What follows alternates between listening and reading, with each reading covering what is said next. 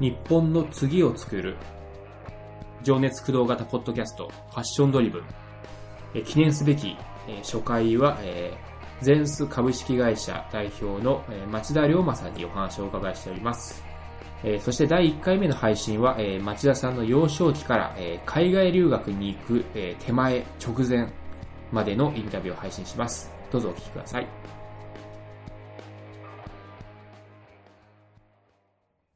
じゃあ、えっと、町田さん、えっと、まずは、えっとはい今何をされてるかっていうことを、はい。あの、紹介をお願いします。Airbnb の運用サポートと Airbnb をやりたいって方向けの内装サービス。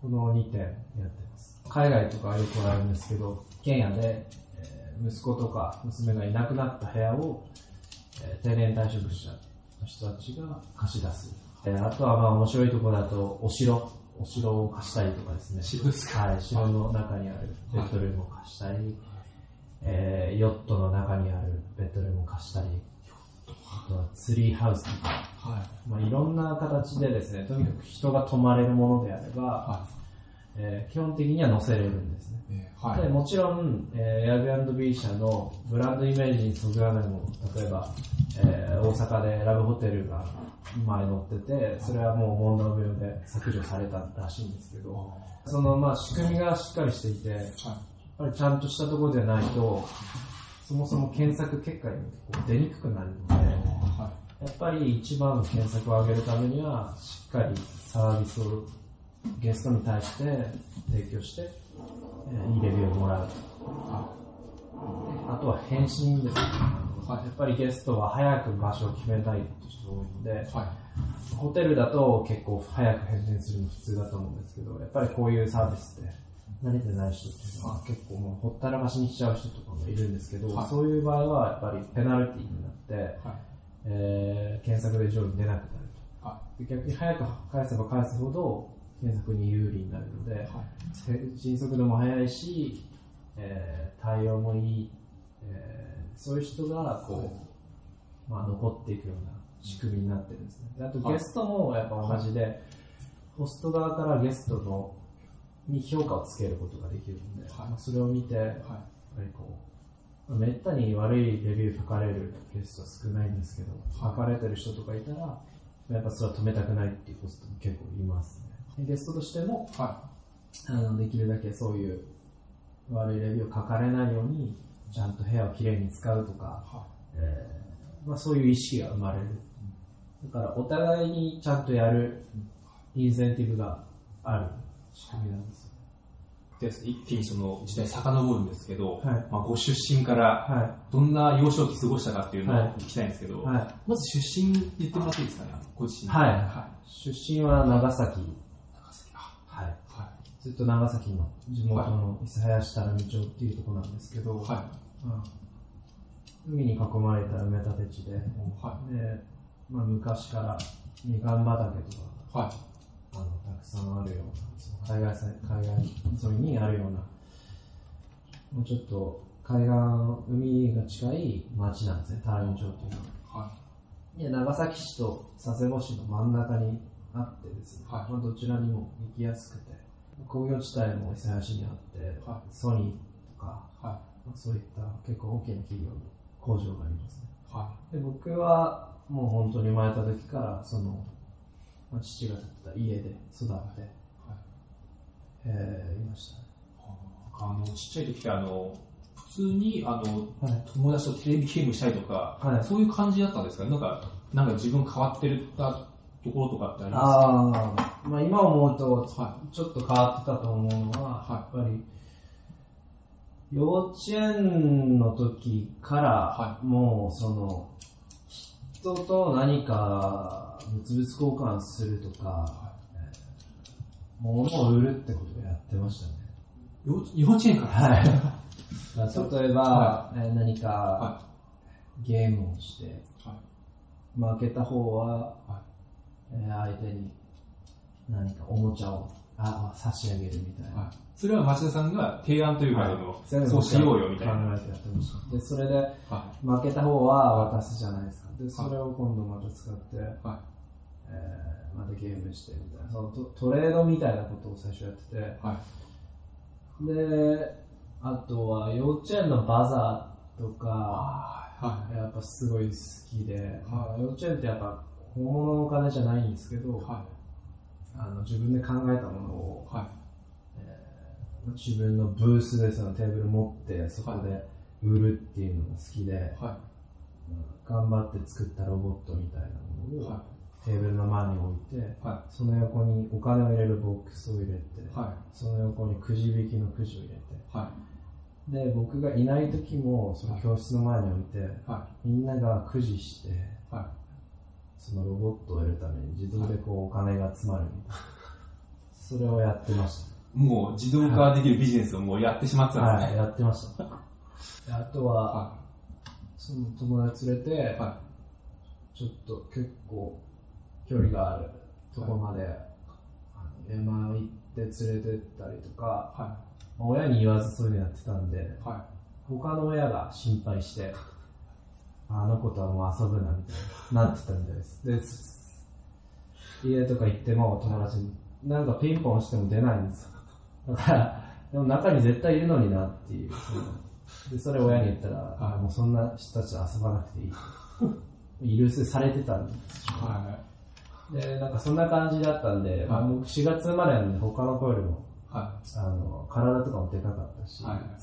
力もあったんで、はいそういう、ガキ大将的な感じで、はいろいろやってたんですよ。はで小学校も同じような感じですね。い。はで小学校になると、今度実際に物をゲームショップとかで売ったりとか、まあ、人に売ったりとか、い。はで友達い。とはいろんなものをこう交換していって、最終的にゲームとか、い。はまあ、ゲームですね、ゲーム手に入れて、はいそれを売る、い。はそれをキャッシュにするみたいい。な。は儲けること自体よりも僕が楽しかったのは、はいその自分で考えたことが、い。はえー何か対価として払われると。それは面白かったですね。遊びの中で、はいそういう話になったり、交渉して人と何かを交換したりっていうのがはい面白かった。でそのうちバザーとかも自分で小学校ぐらいからい。は出すようになって、え家の中にあるいろんなものを集めて、それを売ってはいお金にしたりとか。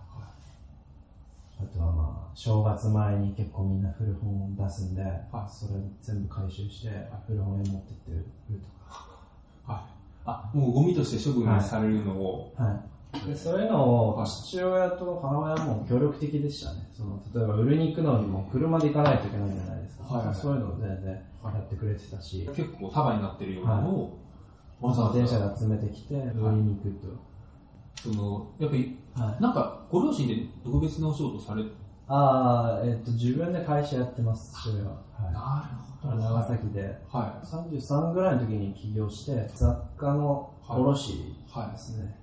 日本全国から仕入れたのい。をはい。卸すのと、あとは、まあ、その卸先が盛況なんですよね。はほとんど盛況。い。はい。全国の盛況ではいチラシがあるじゃないですか。あのはい中に載せていろんな雑貨を売ってです。へで20年前ぐらいに、はいえー今度はメーカーになろうっていうことで、はい。シルクのメーカーになったんですね。で、その時に、中国に行って、はい。合弁会社を向こうで作って、はい。でシルクの生産工場。はい。今もやってますけど、はいまあそっちがあるから、まあ今も、あーまあ生き残ってるような感じです。これ実業家ですね、はい本当に。僕の父は、はいもう最初から、はまあ、他の人とはちょっと違う多分考え方だったの。まあ学校行っても、い。はうん勉強しろとは言わなかったですよね、全然。好きなことやれとか、い。はい。た自分の頭で考えろっていうのはよく言われましたね。自分の頭で考える。はいは僕はすぐ答え教えてもらえないんですよ。あの、なんか聞くと、はいまず自分の頭で考えろって言われて、それが癖としなって、今もそうなってますよね。あの、まず頭で考えた上で、それで行動するようにしてます。結構周りから見たら僕って勝手になんかいろいろ行動してるように見え見られがちなんですけど、で も結構実は考えて、い。は他のオプションとかとも比較した上ではやってることが多いです。ではいその考えてからやるまでが早いっていうだけで、い別に考えてないわけじゃないんですね。はい。だからそこはやっぱ癖をはい小さい時からつけられたんで、はい。あの、単純にもう例えば、小学校、中学校で、はい。まあ先生に納得いかない時とか、はいそのまま受け入れるんじゃなくて、それに反抗してましたからね。文句言ったりとか、先 小学。生。はい。これ先生っていう職業やってる人からしたら怖い生徒ですよ。なんか覚えてるエピソードあります？なんか、あれに反抗したな、みたいな。えっと、小学校6年の時にはい、1個上の代はがい30人30脚っていう競技で、はい。長崎県で優勝してたんですよ。で、へー次の年もはい、当然なんかやるよねみたいな雰囲気になって、はいで僕は嫌だって言ったんですよ。その理由が、はあの、僕ドッジボールが好きでドッジボールの方に集中しようって言ったんですよ。あはいドッジボールチーム作って、い。はい。両方だとできないって。はでも結局多数決で、は僕ともう一人しかそれに賛成してくれなくて、まあ、やるってなったんですよ、両方。で、僕がドッジボールの、えー、リーダーで、まあ、しぶしぶ30、30曲もやったんです。そしたら32、30曲が、えー、優勝しちゃってですね、長崎で。そしたら、あの、ますますドッジボールに手を抜かれ出してみんな、先生含めて、先生に文句言いました。い。はい。うんなんで32、30曲から練習来るのに、はい。ドッジボール来ないんだあもう先生はいいろいろあって忙しかって言ってましたけど、でも、はそんなはずないとか言って、それ おかしいって。で優勝した途端に、はその32、30曲もいっぱい練習来るようになったし、い。は違うでしょみたい。でも今思うとですね、はい。その先生ってかなり本人主義だったんですけど、はい。それが良かったんですね。あ自分たちではクラスで何でもき議論して決めて、い。はい。担当決めてやってたんで、は先生が管理しなかったんですよ。で横のもう一つのクラスは先生がもう熱心で、あのその前の年に30、30曲優勝した先生だったっていうのもあって、まあいろいろ厳しく指導してて、そっちより僕らみたいな自由な方い。がは勝ったんですよ。で、最終的にその先生が言ったことってい。、はもうリラックスリラックスしかなくて、何の、あれもないんですよね、戦略的い。な。はい。指導的な。ない。本当自分たちでやらし、やはい考えてやって。はでい。、結局は、い横浜アリーナまでは行きましたけど、その全国大会で。はその時も、走る前は、リラックス、リラックス、集中、集中ってどっちやねんみたいな。い。あ、ですね。はい。で、対局。結局ですね、はい優勝したんですよ、全国で。あれでしたっけ？僕らのはい子供の時の、うっちゃんなんちゃんそうですそうですはいあれですか？はいまさに。はいえまあ、その時。からですね、結構僕は、言いたいこと言うし、は先生、友達関係なくやってたんで、い。はあのまあ、そ一回揉めましたね、それで。全員がは先生に文句言って、はいで、僕がい。はい。あの反省したみたいな、一回ありましたごめんなさい。その全員がっていうのは、じ町田さん以外の同級生が町田さんに対しての文句を先生に。そう、みんな、その、それまで言うこと聞いてたけど、はい。やっぱ、いろいろ考え出すじゃないですか、はい成長していったら。はい。で先生に言ったんじゃないですか、みんな。ああ、はい。なんかあいつは何でも勝手に命令するとはい。か。だからまあ、結構そういうタイプだったんで、はまあそう言われても仕方ないかなと今思えい。はい。ば。でも、はそんな感じで僕はもう、あれなんです、はいあの自分で考えてい。は行動すると。それをずっとやってきたんです。はいだから中学校入ってい。も、は野球部入って、い。はあの自分の考え方ではいトレーニングして、はい自分の考え方で、い。は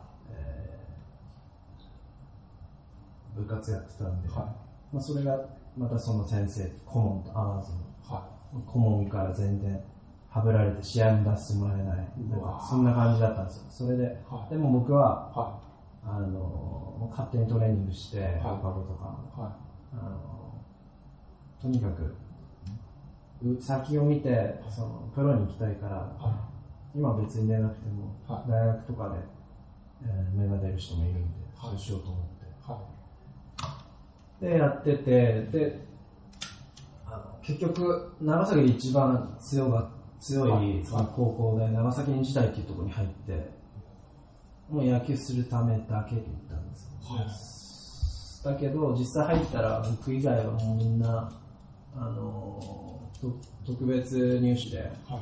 あのスポーツ推薦みたいなので入ってた人たちで、はいまあ、その人たちも春休みから練習も行ってるし、はまあレベルも高いわけですよ、い。はでもまあ僕入った時は、えー入って練習開始して、でもやっぱりレベルの差をそこでかなり感じてですね、い。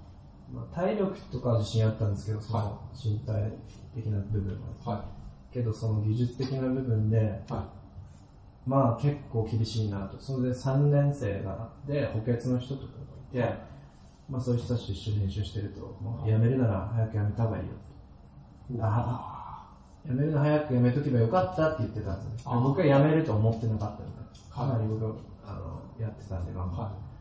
はでもそれ聞いて、はなんかこういう風になりたくないなって思って、はい。その3年間、一生懸命その、はい。ほとんどの時間を野球に朝練、はえーで学校が終わった後もすぐダッシュでグラウンド行って夜はい。遅くまでやるっていう毎日、い。はこれを見えちゃって、い。は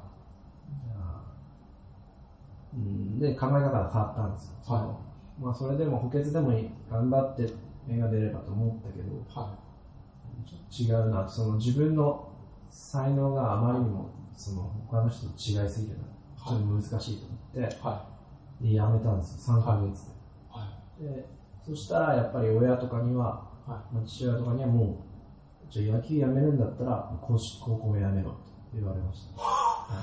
お父さんから。はすごいですね。野球やりたいからって言ったのに、はい。こんな早くやめるんだったら、はもうそれは、まだわからんのに、はい早いっつってやめろ。い。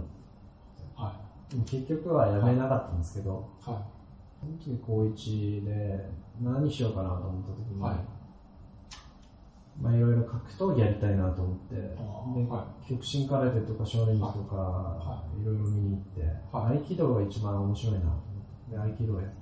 はそしたら、い。はまあ、年上のおじさんたちと触れ合う、あの、会話することが増えて、はい。ないですよね、その、同じ年の人間が多分、あんまり。といなかったですね。子供か大人のおじさんたちって。ことですよね。でまあ、それも、はやっぱ良くて、その他の野球部にいたら、い。その年代の人としか触れ合わないんですよ。はい。やっぱり毎日野球しかややってないんで、みんな、はい。基本的に。い。は僕はあのそこでいろんな大人と出会うことでい。、は例えば自分の息子は海外に留学しててみたいな人もいたり、い。はい。えあーまあいろいろですね、はいこんなおじさんたちなのに、ーはなんかすごい、技すごいなとか、い。はまあ、楽しかったんですよ。はいで、その後、えー、今度は夏休みにい。、はえースキューバダイビングを始めようと思って、い。は長崎のスキューバダイビング探して、い。はである人の紹介で入ったりとも、い。はやっぱ大人が多くて、い。はで、結局そこにずっと毎週末通うようになって、い。はスキューバダイビングインストラクターの資格を、はいあのまあ、なるべく早く取ろうと思って、い。はい。でその時から海外大学行くとかを考えてました。大学に行きながら、はインストラクターでバイトしようと思ったんですよ。い。オーストラリアとハワイに大学行って、はあの、バイトしながらい。はやりたいなっていう、うんそういう南の島みたいなのい。は憧れあったんい。はで。で、やって、はい結局、まあ、そこで毎週末通うようになってから、そのまま僕の教えてくれてたそのショップの人が、い。はまあ、当時30ちょっと過ぎぐらいだったんですけど、い。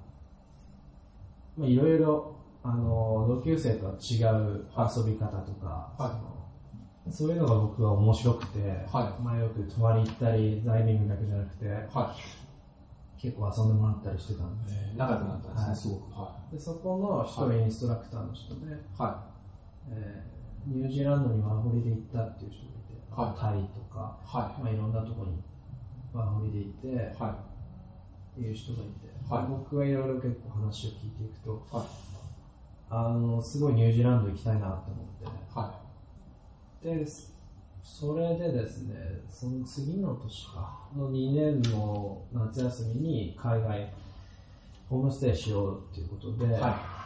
えー考えて、は親に言ったらいいよって、まあ、1ヶ月ぐらいで。で、どこに行くって話になって、僕の父親のいとこが、はいトラリアのブリスベンに、あのもう何十年も住んでて、えー、は結婚して現地の人と。はいまあ、そこに行こうって言って、い。は僕と同い年のハーフもいるしい。、は行こうって言って、あの、話してたんです。ただ、その途中で、なんか、向こうの、その、僕と同い年のハーフが、勉強がかなり、その受験前で、い。はなかなか1ヶ月受けられないっていう話になって、い。はじゃあどっか違うとこ行こうと思はで自分でインターネットとか本とか探した結果、ニュージーランドが一番英語圏だと、い。はまあ、フィリピンとか昔して安いっていうのがあって、い。はまあ、それでニュージーランド行こうと思ったんですね。はいで、ニュージーランドの、じゃあどこの高校に行くのか、どのエージェントを使うのかっていうのを調